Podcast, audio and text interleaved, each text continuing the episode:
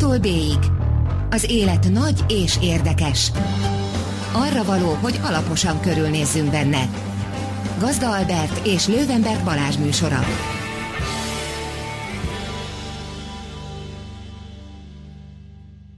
Jó estét, drága hallgatók! Ez itt az A-tól B-ig, az élet nagy és érdekes. Én Lővenberg Balázs vagyok. Én pedig Gazda Albert. És mai vendégünk Kende Hoffer Krisztina, szerbusz. Jó estét! Aki rögtön az első kérdésünk, hogy celeb manager, star manager, talent manager.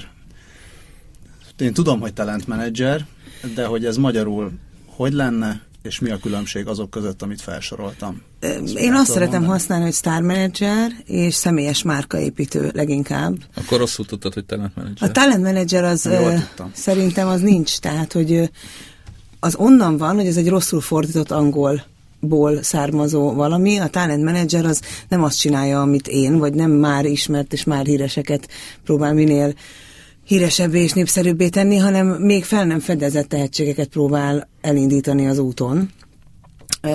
Azt én nagyon nem csinálom, vagy az én cégem azt kevésbé csinálja.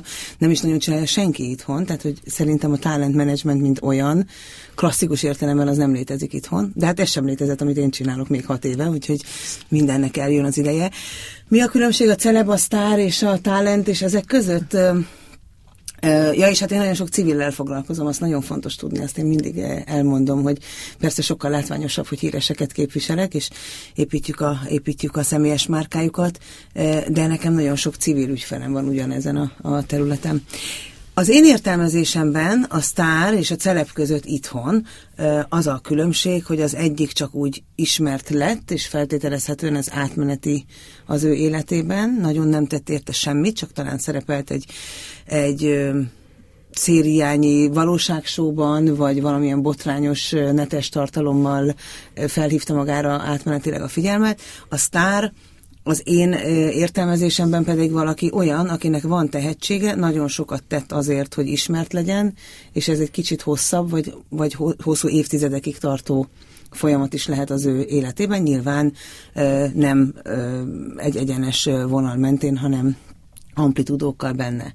De ez itthon van így, mert a, a celeb az a, a, a celebrity nek a, a, a rövidítéséből érkezett hozzánk, ami viszont egy ünnepeltséget jelent, ö, akkor viszont odaérünk, ami a sztár az én fejemben. Miért lett a celeb az pejoratív Magyarországon? Valószínűleg ezért, mert, mert azokra kezdtük el használni, akikre nem tudtunk más kategóriát, vagy más címkét ráhúzni, tehát nem lehetett színésznek hívni, nem lehetett sportolónak hívni, nem lehetett tulajdonképpen semminek hívni, hát szegényeket valahogy mégis csak el kellett nevezni, és ők lettek ugye a celebek, celebecskék, különösebb tanult, vagy hozott tehetség nélkül, bár én néha ezt azért úgy megkérdőjelezem, mikor megnézek egy-egy ilyen valóságsot, mert azért az bizonyos szempontból egy elég kemény munka ebben benne maradni. Hát igen, de akik, akiket kihoz, vagy akik ott maradnak évekre, azoknak nyilván volt tehetségük. Persze, de, de van egy-két ilyen van, példa, aki, de ők leginkább... Inkább abból van sok, aki eltűnik, igen. és akik nem, azok pedig azt hiszem a kivételek, akik erősítik a szabályt. Hát ez attól híres, hogy híres. Nem? Igen, ez a hát, mondás, hogy... De hát ezek nem is igazából híresek, tehát hogy én mindig ezt szoktam mondani, hogy persze benne vannak a valóságsóban, ezért ott vannak a napilapok bulvárnapilapok címoldalain, meg az online portálok elején, egészen addig, amíg ott vannak, de őket felváltják, holnap mások, holnap után megint mások, tehát kérdés ez, hogy ez, ez valóban híressége, vagy csak egy átmeneti figyelem. Ugye volt ez a klasszikus, mm, azt hiszem Andy Warhol mondás még a 70-es években a 15 perc hírnévről, tehát gyakorlatilag most jutottunk el odáig Igen. az elmúlt néhány évben, nem? Hogy, hogy, ez, hogy ez tényleg igaz. Ez így van, ez így van. És uh, ugye mondtad, hogy hat, hat évet mondtál, ugye, hogy hat évvel ezelőttig nem volt még ez Magyarországon. Most ahhoz képest, tehát hogy, hogy ez, ez úgy viszonylag későn jött, nem? Tehát azért a bulvár média, hogy most ezt nem pejoratív értelemben uh-huh. használom, kivételesen, szóval, hogy, hogy az sokkal régebben megérkezett már. Tehát, hogy, hogy e, ez, a fajta, ez a fajta munka, vagy ez a fajta uh, sztármenedzselés, ez, ez miért késett szerintem? Az okát nem tudom. Voltak korábban is, akik, akik egy-két embert képviseltek. Tehát jellemzően vagy sajtókapcsolati munkatársakból váltak úgynevezett menedzserek vagy ügynökök, vagy kiugrott színészekből, vagy színész akartam lenni, de nem sikerült, vagy ismerek olyat, aki ród volt zenekar mellett évekig, de jó üzleti érzéke van, és ő lett a zenekar menedzsere, nem is akárhogyan. De ők jellemzően egy vagy két ügyfelet képviselnek, és össze vannak nőve egymással. Ez nem jelenti azt, hogy az ő hatékonyságuk mondjuk rosszabb, de aki azt gondolta, amit én, hogy tulajdonképpen ez egy termékképviselet, hogyha tetszik. Tehát ma én egy rádiónak vagyok a kommunikációs vezetője, holnap egy parizergyárnak, teljesen mindegy. Tulajdonképpen a mi életünkben ők brandek, termékek, márkák, amiket képviselni, védeni, óvni kell. Tehát, hogy én azt gondolom, hogy inkább ez a gondolat hiányzott előttem, hogy ezt, ha lehet fogalmazni, üzemi szinten valaki azt mondja, hogy erre egy céget épít. Nekem sem a saját fejemből pattant ki azért ez, már hogy egy ilyen létezik. Én ezt Amerikában láttam, ismertem ott egy egy menedzsernőt, még a Sláger rádiós időben találkozhattam ott amerikai rádiókban ilyenekkel, mint ma én, és hát lenyűgözött, tehát mind jött, és hatalmas kézmozdulatokkal és gesztikulációval eh, nagyon határozottan képviselte az ő ügyfelét, és ez nekem egyébként nagyon-nagyon tetszett. Tehát ez az egyik ág, ami miatt eh, ez az egész terület eh, érdekelt, hogy tulajdonképpen kommunikáció van benne, branding van benne, marketing van benne, ezeket én mind-mind nagyon-nagyon-nagyon közel érzem magamhoz, de sokkal inkább emberi kapcsolatok vannak benne, ami viszont hiányzott korábban, ha lehet ezt mondani. A másik pedig az, hogy a korábbi, úgy én azt szoktam mondani, rendes munkahelyeimen, tehát amikor alkalmazotti státuszban ültem nagyvállalatoknál, akkor valahogy úgy a slágerrádióban, mint később a televízióban, a képernyősök, illetőleg a mikrofon mögött ülők, azok mindig az én osztályomhoz tartoztak valamilyen módon. Tehát én ezt már akkor is csináltam, mielőtt észrevettem volna, hogy ezt csinálom, hiszen a munkakörömnek ez része volt, és én ezt nagyon-nagyon szerettem csinálni.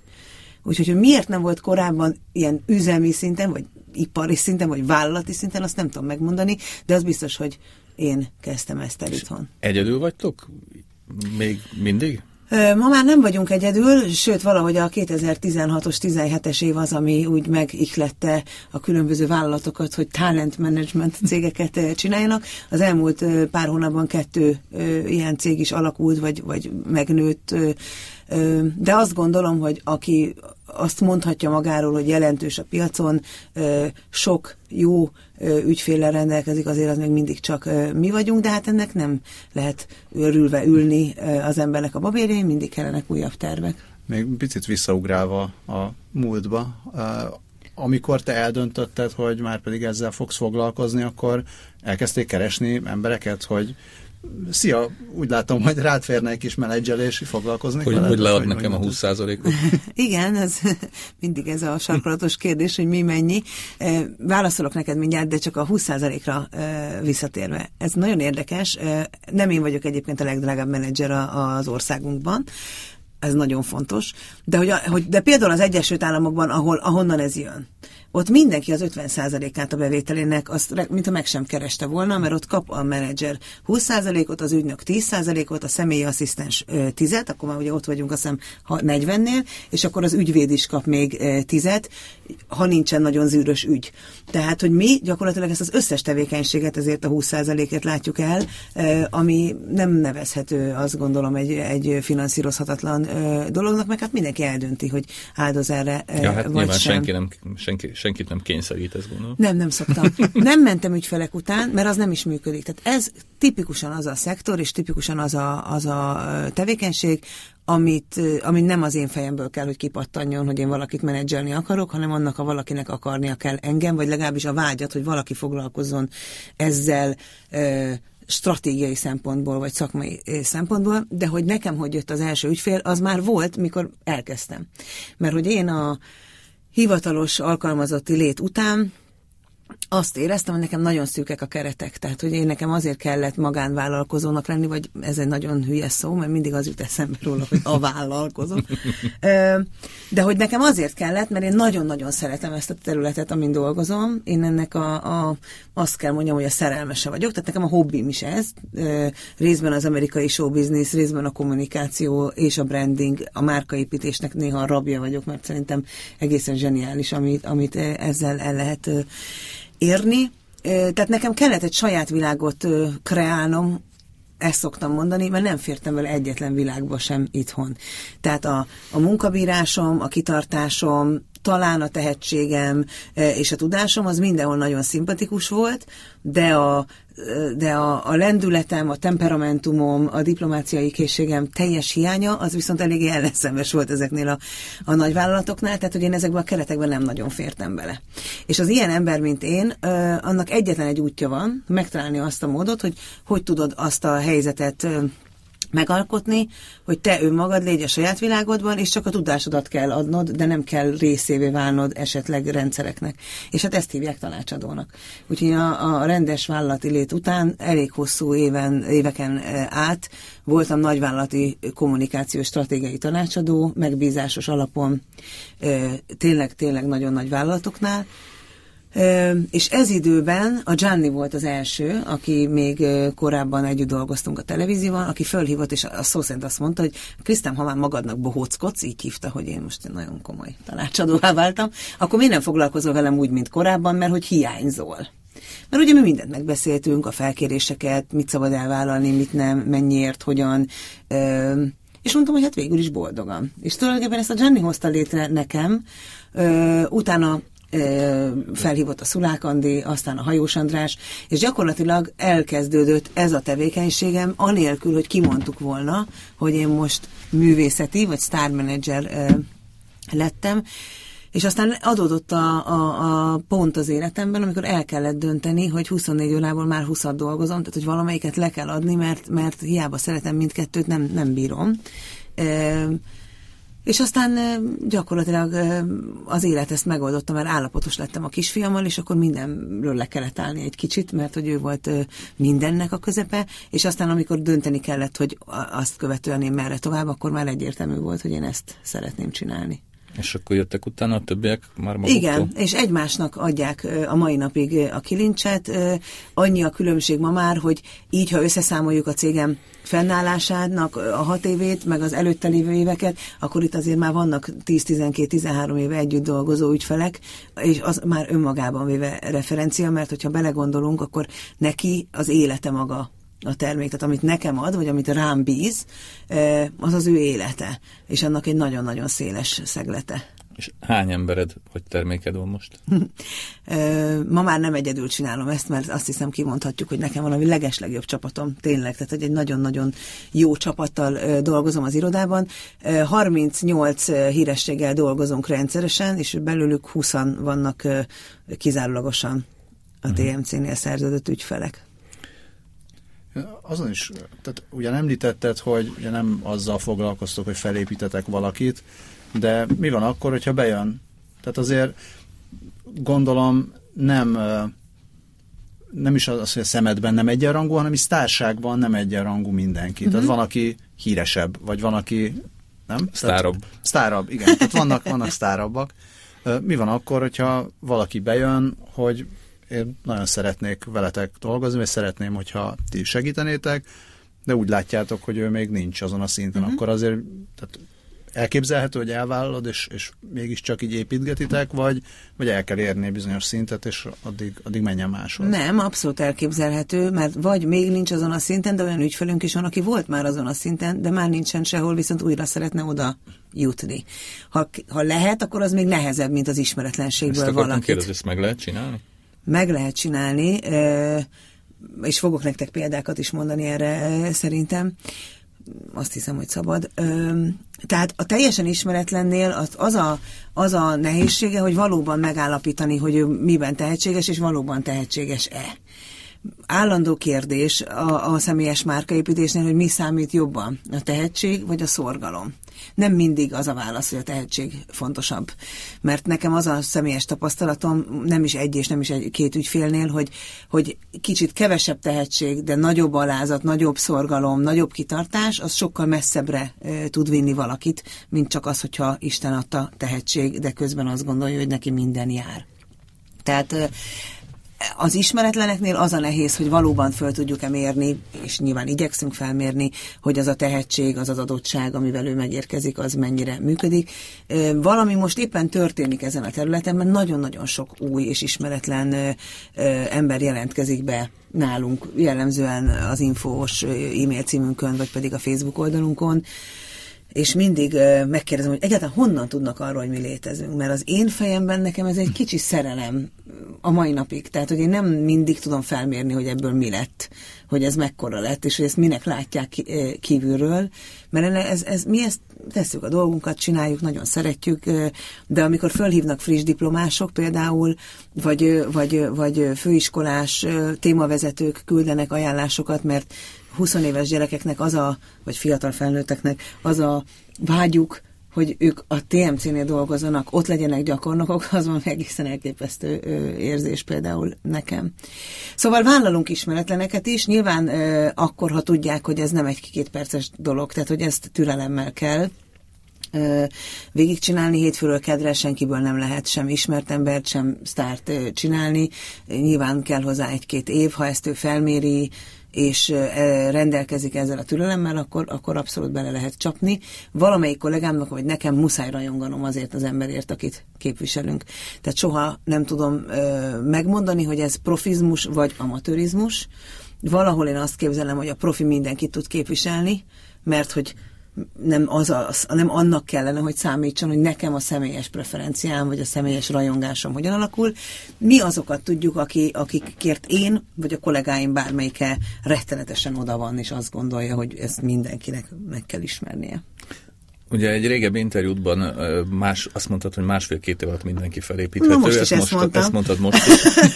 Lehet, hogy tényleg így ezt gondolom. Mondtad, ezt mondtad most is. Igazából a, a kérdés a második fele az az, hogy, hogy, hogy mondjuk milyen a rossz kifejezése találati arány. Tehát, hogyha valakibe így belefektetitek a, a, az energiát, mm. meg a pénzt, meg a stb.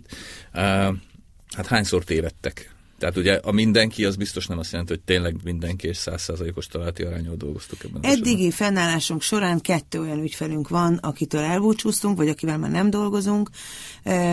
Az egyik hosszú idő után döntött úgy, hogy ő nem akar velünk, meg mással sem, tehát hogy ő inkább maga intézi az ügyeit amit mi kénytelen kelletlen elfogadtunk, még ha ez egy nagyon rossz érzelmi pont is. Tehát hosszú, év, hosszú évek után ez már nem csak üzleti, hanem egy érzelmi kérdés is, amit az ember azért nem biztos, hogy könnyen feldolgoz.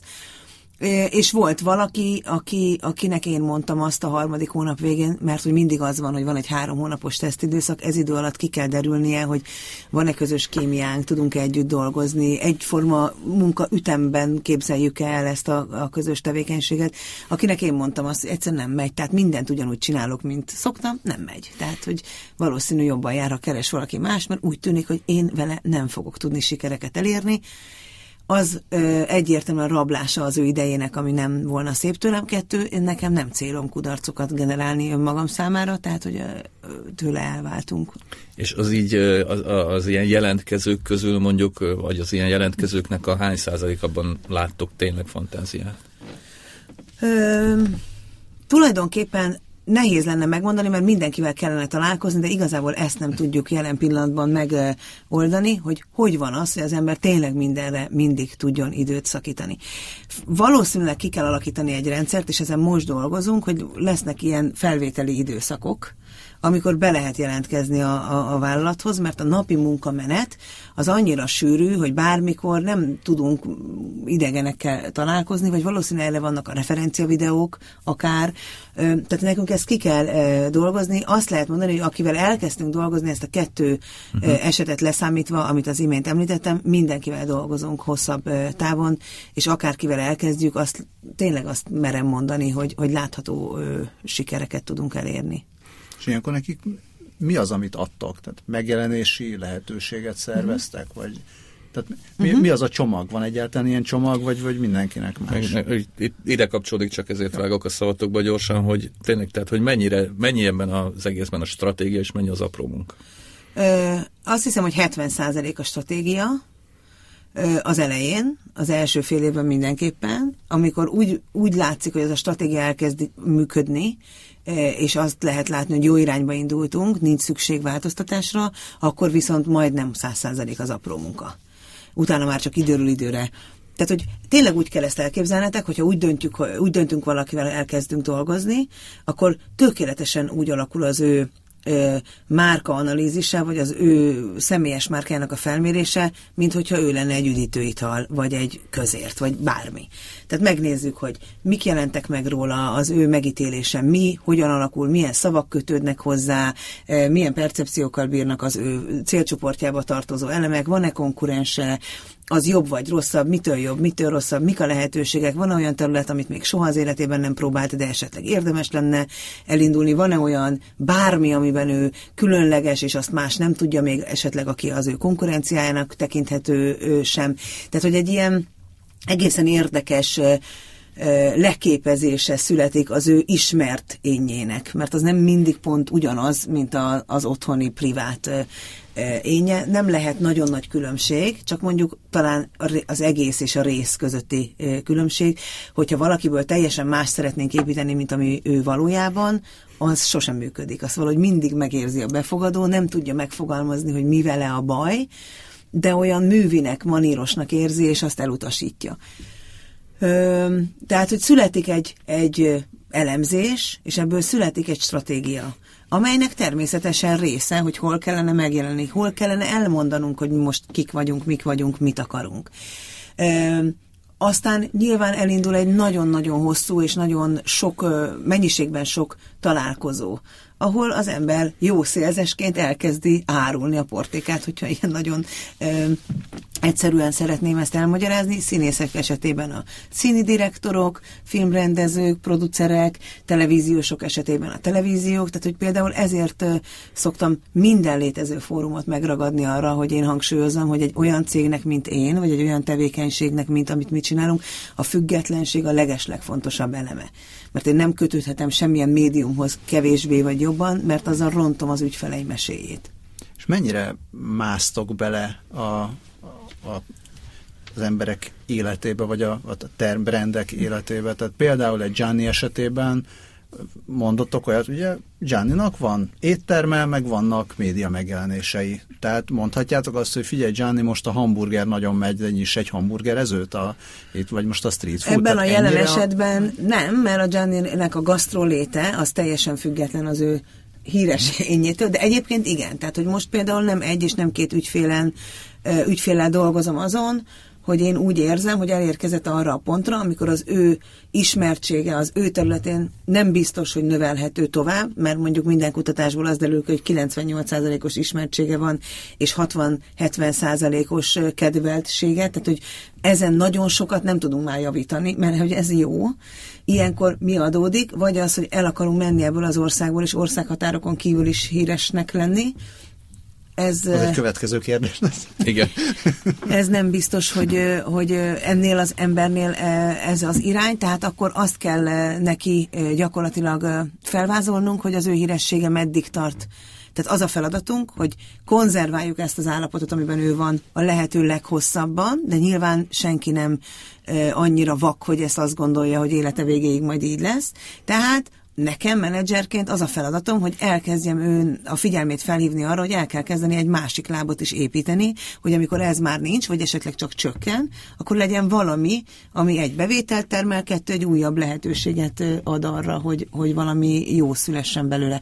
Tehát a Gianni esetében a válasz nem, de általánosságban véve abszolút igen. Tehát jó, jó, hogy színész vagy, de most akkor tanulj meg gitározni? Mert... Hát jó, jó, hogy színész vagy, de nyissunk már egy kutya divatboltot például, mert mindenki hmm. tudja róla, hogy kutya szerető vagy, az imidzsethez hozzátartozik a kutya szeretet, mindenki tudja, hogy van kutyád, nyíltan viszed mindenhova, tudják rólad, hogy fontos a számodra, hiszen mindenhol beszélsz róla, tehát ez a márka kapcsolódás egy eléggé jó üzleti forrás lehet akár. És akkor általában néznek rám, hogy én biztosan megőrültem, most már teljesen biztos, de aztán valahogy végig gondolják és látják, hogy ebben mindig van logika, hogy hogy jutunk el nagyon furcsa gondolatokig, és akkor van olyan, aki azt mondja, hogy ő nem vállalkozó szellem, valaki azt mondja, hogy csináld meg, én adom hozzá a nevem, és mondd meg, hogy ennek mi a a konstrukciója, és valaki azt mondja, hogy hurrá, kezdjük el, és akkor elkezd jelen esetben mondjuk kutya, ruha, weboldalakat böngészni heteken, hónapokon át, és egyszer csak azt veszem észre, hogy megnyitottunk. Tehát, hogy én irányokat mutatok. Tehát, hogy én mindig azt mondom mindenkinek, hogy én nem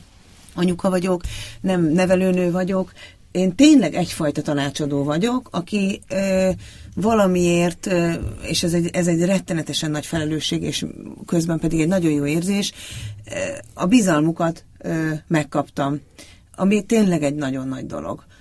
Úgy a magánéletük kapcsán, mint az üzleti életük kapcsán. Tehát az én feladatom az, hogy elmondom a véleményem, elmondom, hogy milyen irányokban gondolkodom, de a döntéseket ők hozzák meg. És ha az a döntés nem egyezik az én javaslatommal, nekem akkor is kutya kötelességem az ő döntését képviselni utána. És egyébként ez nekem menni is szokott. Azt könnyen fogadják el, hogy ők elsősorban termék Ö, a, nálunk nincs olyan, aki nem fogadná el. Tehát valahogy azt gondolom én, hogy aki egy olyan ö, menedzsmentet választ, mint amilyen az enyém, ö, az, ez, az alapvetően ezt elfogadja, és alapvetően azt gondolja, hogy manapság ennek már, már így kell, hogy menjen, vagy így kell mennie.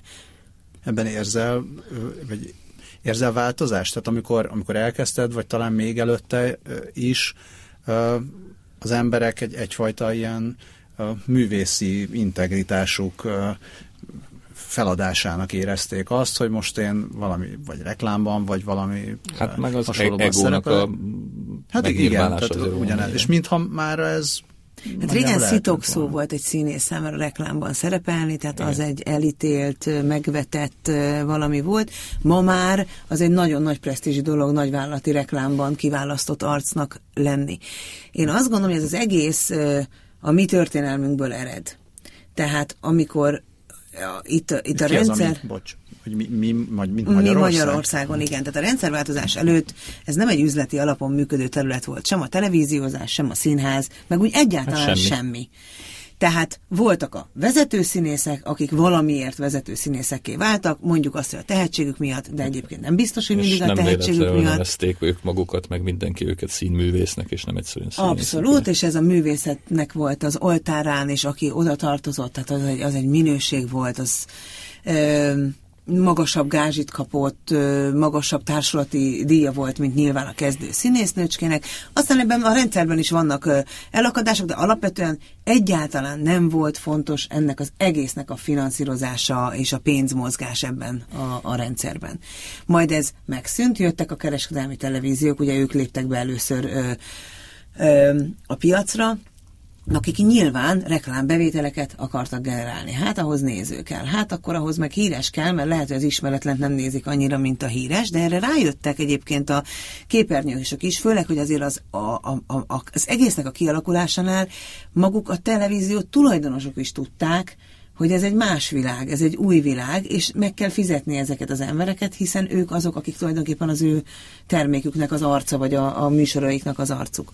És ez szépen lassan, nagyon lassan csorgott le egészen a színházak szintjéig. Ma ugye vannak a jellemzően művészi, minőségi színházaknak kikiáltott intézmények, ahol a mai napig presztízs játszani, ott, ott vannak a színművészek, és azt mondjuk, hogy vannak a közönségdarabokat játszó színházak, színházak, akiknél nincsen kevesebb teltház, de őket azért nem illik művészekként emlegetni, e, és hát a magánszínházak e, szaporodásával ez egy, ez egy abszolút üzleti alapokon működő rendszerré e, kezd válni. Ott viszont szükség van a menedzserre, mert azt viszont úgy gondolom én, hogy aki nagyon-nagyon nagy tehetség ezeken a területeken, annak nem túl sok köze van a pénzhez. Vannak kivételek, de valahogy aki művész, az, az, az nem a hétköznapi világ, tehát az nem akar a sárga csekkeivel foglalkozni, az átszellemül, az, az megvalósít, alkot, és ezeket a dolgokat szereti másra bízni, mert nem is annyira komfortos ezeken a területeken.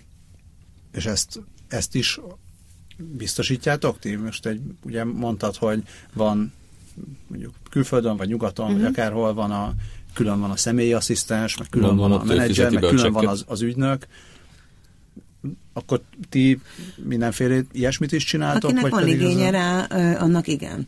Tehát, hogy nálunk ez úgy van, hogy az irodának vannak szolgáltatási területei, úgyis, mint üzleti képviselet, jogi képviselet, sajtóképviselet, akár személyi asszisztencia szolgáltatás, és akkor aki ezt igénybe veszi, annak nyilván erre van egy speciális megállapodása velünk. Nem veszi mindenki igényben, de van, akinek igen. Amikor téli-nyáli csere van, akkor nincs neki, akinek szóljon, tehát ezt mi intézzük neki, de mindenre van egy bejáratott rendszerünk, szóval ennyi idő alatt az embernek mindenre megvan a saját alvállalkozója, beszállítója, és ezek teljesen rutinszerűen működő dolgok ma már az előbb egy, egy válaszban úgy mondta, mondta egy fél mondatot arról, hogy hát lehet menni külföldre, de megfordítanám, hogy nem, nem szűk Magyarország. Most akár a médiapiacot nézem, megjelenési lehetőségeket ö, tekintve, ö, szűk-szűkül, vagy tágul. Mm. Hogy látod ezt? Bizonyos szempontból szűk, bizonyos szempontból annyira friss még ez a terület, hogy még nagyon sokáig nem lesz szűk.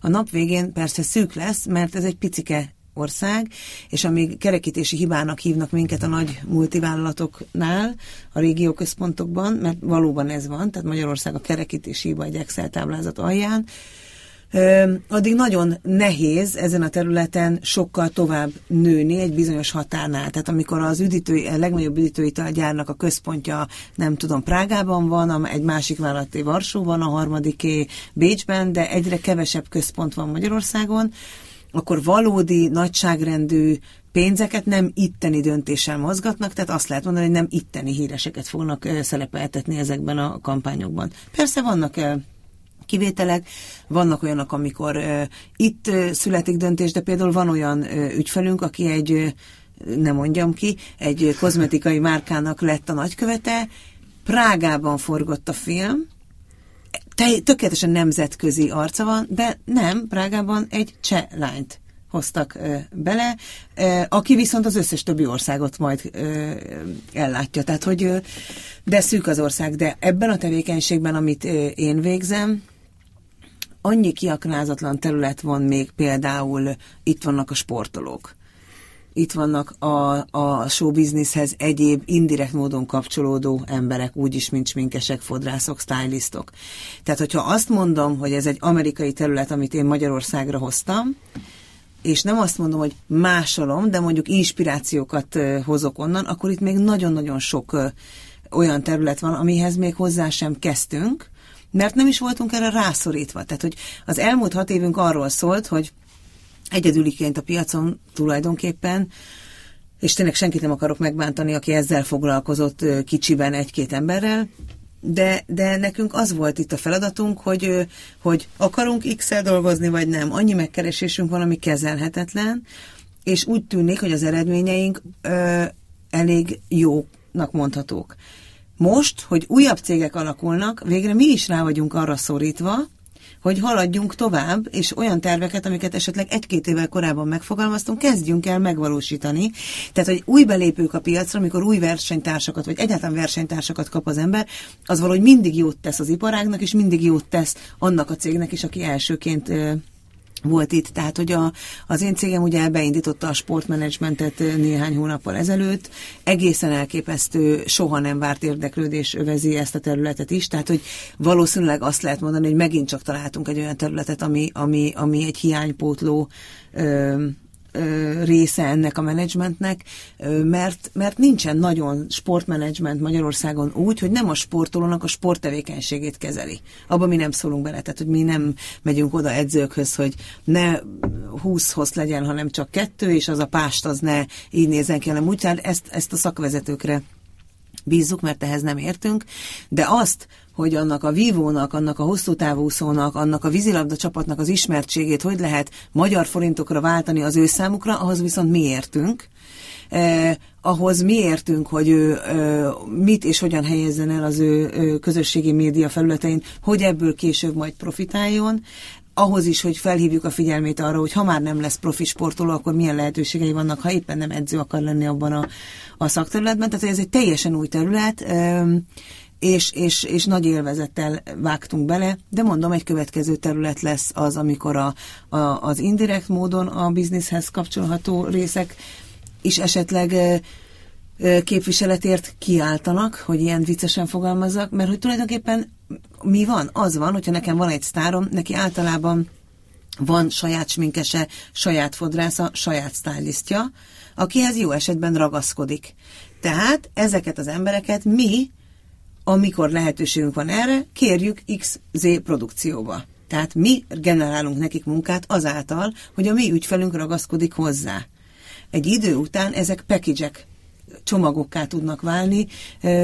Amerikában ez teljesen standard. Ott annyira úgy működik, hogyha nincsen ügynököd akármilyen ilyen területen, a nem számít azt. Tehát szinte nem lehet munkát szerezni semmilyen utolsó pici filmben, produkcióban, fotózáson sehol, hogyha az embernek nincsen ügynöke.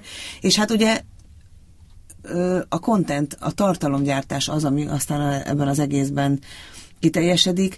Ma már nem csak az a lényeg, hogy ügyfeleket képviselünk egy-egy jó reklámszerződésért, egy-egy jó újságcikkért, egy-egy jó interjúért, hanem az, hogy velük olyan tartalmakat tudjunk létrehozni, akár online, akár színpadi, tehát bármilyen platformon, végül klasszikus vagy modern platformon, ami aztán már az ő saját tartalmukként él tovább, és hoz számukra presztízsben vagy anyagi tekintetben javakat.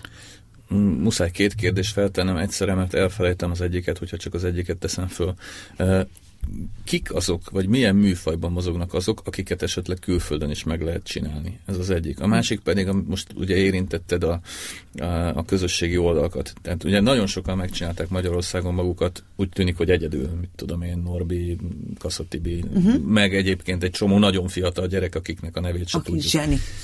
Így van, főleg YouTube-on, meg Facebookon is egyébként. Szóval, hogy ez a szféra, ez mennyire, mennyire szürke, vagy, vagy mennyire része már szerinted a, a, az ilyen általános, nem tudom, celeb Aha. kultúrának? Akiket említettél, például én azt gondolom, hogy vannak ezek az emberek, akik Isten adta ős tehetség módjára, zsigeri módon valahogy tudják építeni magukat, de azért nem ez a rendszeres. Tehát én a Norbékra azt szoktam mondani, hogy bárki csinálja utánuk, tehát ezek az emberek a mai napig annyit dolgoznak, hogy az valami egészen elképesztő. Olyan alázattal viseltetnek a saját feladatuk iránt minden területükön, hogy abban megint csak az van, amit az elején mondtam visszaigazolásként, hogy nagyon-nagyon sok munka kell, hogy legyen abban, mire valaki odaér, hogy hosszú távon híres, és ebből meg is tud élni. Egyébként ez a kaszára is igaz. Tehát ő Magyarországon valami olyat hozott létre a közösségi médiá, jelesül a Facebookon leginkább, mert az Instára csak most ment föl nem régiben, amit senki nem csinált meg, sem nagyvállalati szinten, sem hírességek területén, tehát ő erre nagyon-nagyon ráérzett, és én tudom, hogy ő a a, a szabadidejét is tölti azzal, hogy nézi a nemzetközi trendeket, nézi a nemzetközi nagy Facebook ö, ö, embereket, tehát hogy ő, ő folyamatosan tanul. Én nagyon tisztelem egyébként azt, amit ő, ő csinál, mert, mert ebben nagyon-nagyon sok munkája van. Nemzetközileg kit lehet felépíteni? Ezzel, ezen a területen nem igazán rendelkezem tapasztalattal, de azt gondolom, hogy a mi nyelvünk, az annyira specifikus, mert hogy, hogy ez nem egy helyzeti előny. Tehát egy, egy spanyol ajkú elmegy Amerikába, az nagyon szexi, és mivel a fél ország spanyolul beszél, az nem annyira idegen, hogy spanyol akcentussal kell beszélni egy filmben. A magyar akcentus az nem annyira kelendő áru, még ha ez ilyen bután is hangzik. Tehát lehet, hogy a tánckultúránk, lehet, hogy a balettművészeink sokkal előbb jutnak nemzetközi zenészeink nemzetközi lehetőséghez, mint azok, akik effektív a, a nyelvi képességeikből kellene, hogy, hogy, hogy meg tudják mutatni az ő tehetségüket, de szerintem ez csak az én generációmnál van így mert a utánunk kettővel jövő, tehát ezek a mai tizenéves, végi, huszonéves gyerekekre ez nem igaz. Egy, mindegyik beszél angolul, egy, de mindig beszél angolul, ráadásul olyan kiejtéssel beszélnek angolul, vagyis a nagy többségük, mert ugye egyfajtában nézik a Youtube-on a bloggereket, muszáj fölvenniük egyfajta angolt, és mivel onnan tanulnak angolul, ezért még a kiejtésükkel sincs olyan igazán probléma. Szerintem számukra eltűnnek a határok, tehát nincsenek országhatárok. Én voltam előadást tartani a Filmművészeti Egyetemen, egy elképesztően tehetséges csapatnál, ott ültem, és azon gondolkodtam, hogy előttem ül a jövő generáció, és ez egy zseniális dolog teli vágyal, energiával, ötletekkel, elképesztően jó volt velük lenni, és nagyon ismerős volt az egyik fiú. De nem tudtam megmondani, hogy honnan ilyen ismerős, és csak arra szeretnék neked válaszolni, hogy mennyire szürke terület ez, vagy mennyire kell nekik ez a, ez a tevékenység, amit én végzem, és valószínű nem kell nekik, mert tudják maguktól. Majd akkor kell, amikor ezt igazából pénzre kell váltani, Szóval ismerős volt egy fiatal ember, de nem tudtam, hogy honnan. Kiderült, hogy ő a pamkutya egyik tagja.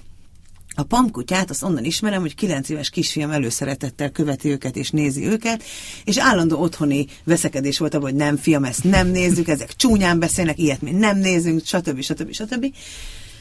És egyszer csak ott ült velem szemben egy jól fésült, jól öltözött, intelligens valaki, és ezt elmeséltem neki, hogy ó, hát az én kisfiam, és hát ó, mindig megdorgálom, de hát milyen jó, és azt mondta neki, hogy most mindenek ellenére csinálnánk egy selfit, mert az én fiam nagyon boldog lenne ettől. És azt mondta nekem, hogy nem.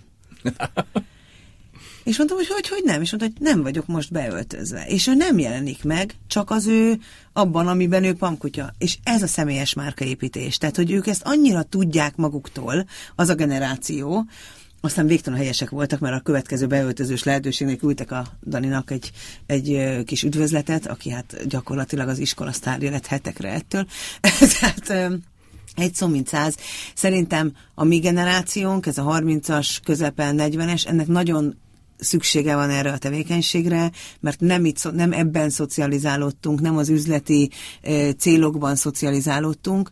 E, a következő generációnak meg talán ab, arra lesz szüksége, vagy abban lesz szüksége segítségre, hogy azt a rettenetes mennyiségű követőt, amivel ők bírnak. Hát ezeknek a fiúknak is 3-4-5 milliós követőjük van, egy videót kitesznek, és egy hét múlva ennyien látták. Szóval ezt felfogni, kezelni, és utána leülni egy nagyvállalati marketingessel és egy nagyvállalati vezetővel arról beszélni, hogy kérem szépen én ezért mennyit kérek, és hogy azt nem biztos, hogy zsigerből lehet tudni. Ja, bocs, itt a Kassa TV említése miatt, és akkor erre nem muszáj válaszolni, csak érdekel, hogy most uh, elkezdtek foglalkozni a, azzal, hogy GVH. ez ilyen endorse, igen, tehát hogy ezek a bújtatott hirdetések, meg, uh, meg ilyesmik, ezek, ezek így érintenek, téged, vagy, vagy hogy, hogy Én azt ö, tudom, hogy, hogy az a sajtóközlemény, tehát a hivatalos közlése a GVH-nak az, hogy megvizsgálja ezt a területet, a nemzetközi trendeknek megfelelően megpróbál szabályrendszert kialakítani rá. Ö, még nincs mit bírságolni, meg nincs mit csinálni, mert hogy nincs még igazából szabályozás, ha jól tudom. Ö, nyilván a szponzorált tartalmat fel, de ez inkább a Facebook szabályai azok, amik ezt korlátozzák a mai napig, vagy a YouTube szabályai, amik korlátoznak. Ez, ez minket érinthet majd, vagy bizonyos szempontból érinthet majd, de ez alapvetően nem a, nem, nem a nagyon híres, nagyon mainstream sztárokat fogja építeni, vagy érinteni, inkább azokat, akik, akik ott nagyon erősen kommunikálnak. Tehát például a Tibi biztos, hogy fogja a kaszát érinteni, és biztos, hogy majd minden úgy fog követni, vagy tenni, ahogy, ahogy, ahogy majd kell. lassan szerintem befejezgetjük. Még egy gyors kérdés, ami nem tudom, hogy csatlakozik-e bármihez, csak valahogy ez a celeb, celeb lét, mert amikor, amikor beszéltünk róla, akkor, akkor eszembe jutott, hogy volt egy időszak, nem tudom, hogy ez már lecsengett, vagy, vagy csak nekem tűnik úgy, hogy vannak ezek a, ezek a felépített felépített sztárok, vagy nem tudom, fiúbandák, meg lánybandák, meg, uh-huh. meg ilyesmik, ez inkább ilyen 90-es, meg 2000-es évek. Mondom, hogy ez, ez 20 ez éve így, nincs, de... Nincsen, de, de ettől még ö, lehet, hogy most a valóságsóban vannak ilyen felépített, uh-huh. felépített Arra valami. gondolsz, hogy van-e a tehetség mögött tartalom is? Nem, hanem arra, hogy, hogy ezeket, ezeket te hogy látod, hogy ö, inkább a emögött lévő munkát és mondjuk szakmai részt látod, vagy pedig, vagy pedig te is azt mondod, hogy hát azért ezek, ez nem az a kategória, mint az én, mint az enyéim, uh-huh. vagy mint az én védenceim. Szerintem ez mindig egy adott bandától, egy adott személytől függ. Jellemző történet, hogyha mondjuk két nagyon híres ember válik, aki mondjuk jelesül mind a kettő az én ügyfelem, akkor az, nem azt hallom az én saját körömről, hogy jaj, szegény X és G, hogy tönkrement az életük, hogy úristen, szegény Kriszta se élesen nappala. Tehát, hogy a háttéripar ág ez egy nagyon sok munkát igénylő, nagyon nagy felelősséget igénylő, pontosságot igénylő dolog, de ettől, egyébként attól, hogy valami kreált, attól még nem biztos, hogy rossz. Tehát, hogy azért mondom, hogy szerintem ö, ezt ö, ezt mindig akkor lehet meghatározni, ha látod, hogy éppen kiről van szó, és ha valami nekem nem tetszik, az még egyáltalán nem biztos, hogy nem jó, mert lehet, hogy ö, tízezerek, százezerek, milliók rajonganak érte. Ezt ö, sokkal inkább egyszerűbb úgy ö, úgy ö, megítélni, hogy jó vagy nem jó, hogy az a cél, amire létrehozták, az való megvalósul vagy nem. És ilyen szempontból ezek a kreált lány és fiúbandák 20 éve, vagy a valóság sok most működnek. Sok nézőt hoznak, ezáltal sok reklám és egyéb bevételt generálnak, tehát azok, akik ezeket kitalálják, elégedetten dőlhetnek hátra a székben, hogy megint elérték azt a célt, amiért ezt az egészet csinálják. Az egy teljesen más kérdés, hogy ez kulturális, népnevelő, ifjúságvédelmi és egyéb szempontokból milyen hatása van a társadalomra, de nehogy már azt várjuk el egyébként, hogy ezek az emberek neveljék a gyerekeinket. Tehát, hogy neveljük fel mi, és neveljünk belőlük olyanokat, hogy olyan ízlésvilággal rendelkezzenek, hogy ők el tudják dönteni, hogy mi értékes és mi nem. Hajrá! Annyira jó, hogy érdekes, amit mondok, tényleg. Hát csak az előbbire térnék vissza, tehát hogy, hogy számodra mondjuk mennyire fontos, hogy hogy a, a, a bizonyos tehetség mögött valami fajta tényleges tartalom is legyen. Tehát konkretizálom egy picit, nekem van egy nagy kedvencem, ezt most tripla légidőzőjelben mondtam, hogy a Berki Krisztián, aki egészen elképesztő tehetséggel építette fel magát, de amennyit én látok belőle bárhol és bármikor, az tökéletesen üres. Jó esetben üres, rossz esetben egyébként mérhetetlenül ellenszemes. Sok munkája van ebben, és ezen szokott Persze. is viccelődni. E, én erre annyit tudok e, mondani nektek, hogy e, van egy produkciónk, ahol Garami Gábor mellé beül egy vendég egy autóban, és nagyon rendesek, hogy nem mondom ki a címét, kérlek, hogy értékelt, és beszélgetnek egy órát és azt kell, hogy mondjam, hogy az egyik leglelkiismeretesebb, legjobban felkészült, a elemeket tökéletesen figyelembe vevő vendége a Gábornak, az pont a Berki volt. Tehát, hogy valószínű az, amit mi látunk, az egy mesterségesen ja, kreált hát valami. Gyakran, persze. de ő, ő, ő alázattal, szorgalommal teszi a dolgát, és egyébként általános vélemény, ha valaki megismeri őt személyesen, minden, mindenki azt a mondatot hogy nem is gondoltam, hogy ez ilyen normális. Persze, most lehet, hogy rosszul is tettem, hogy őt név szerint megemlítettem, tehát igazából a, a, erre a tartalomra uh-huh. próbáltam volna koncentrálni, hogy pont az a kép, ami ugye megjelenik ezekről az emberekről, az nagyon gyakran, akkor inkább úgy mondom, hogy felszínes. Uh-huh. És Igen. lehet, hogy nagyon sokat dolgozik azon. Hogy felszínesnek látszom. Számomra fontos egyébként, hogy legyen valami. Nem biztos, hogy épp a tehetség, lehet, hogy az emberség, lehet, hogy az empátiakészség, lehet, hogy csak uh, Liptai Klaudiát szoktam mindig uh, emlegetni, uh, hogy én őt tehetségesnek tartom, értékesnek tartom, végtelen különlegesnek tartom, egészen egyedülállónak tartom a hóni piacon, de egyáltalán nem számított mindez, amikor ügyféllé vált, és én őt elvállaltam. Sokkal inkább egy ilyen tehetetlen dű volt az, vagy valami hasonló, amikor úgy döntöttem, hogy én segítek neki, mert olyan szinten bántották, és olyan igazságtalanul volt száz számra a megjelenések halmaza róla negatívan bántón, hogy ez egy igazi szakmai kihívás volt, és igazi emberi kihívás, hogy én segítsek neki, és rettenetesen boldog vagyok, hogy sikerült. Nagyon szépen köszönjük, egészen csodálatosan kerekítetted itt le a, a végét, úgyhogy nagyon tehetséges.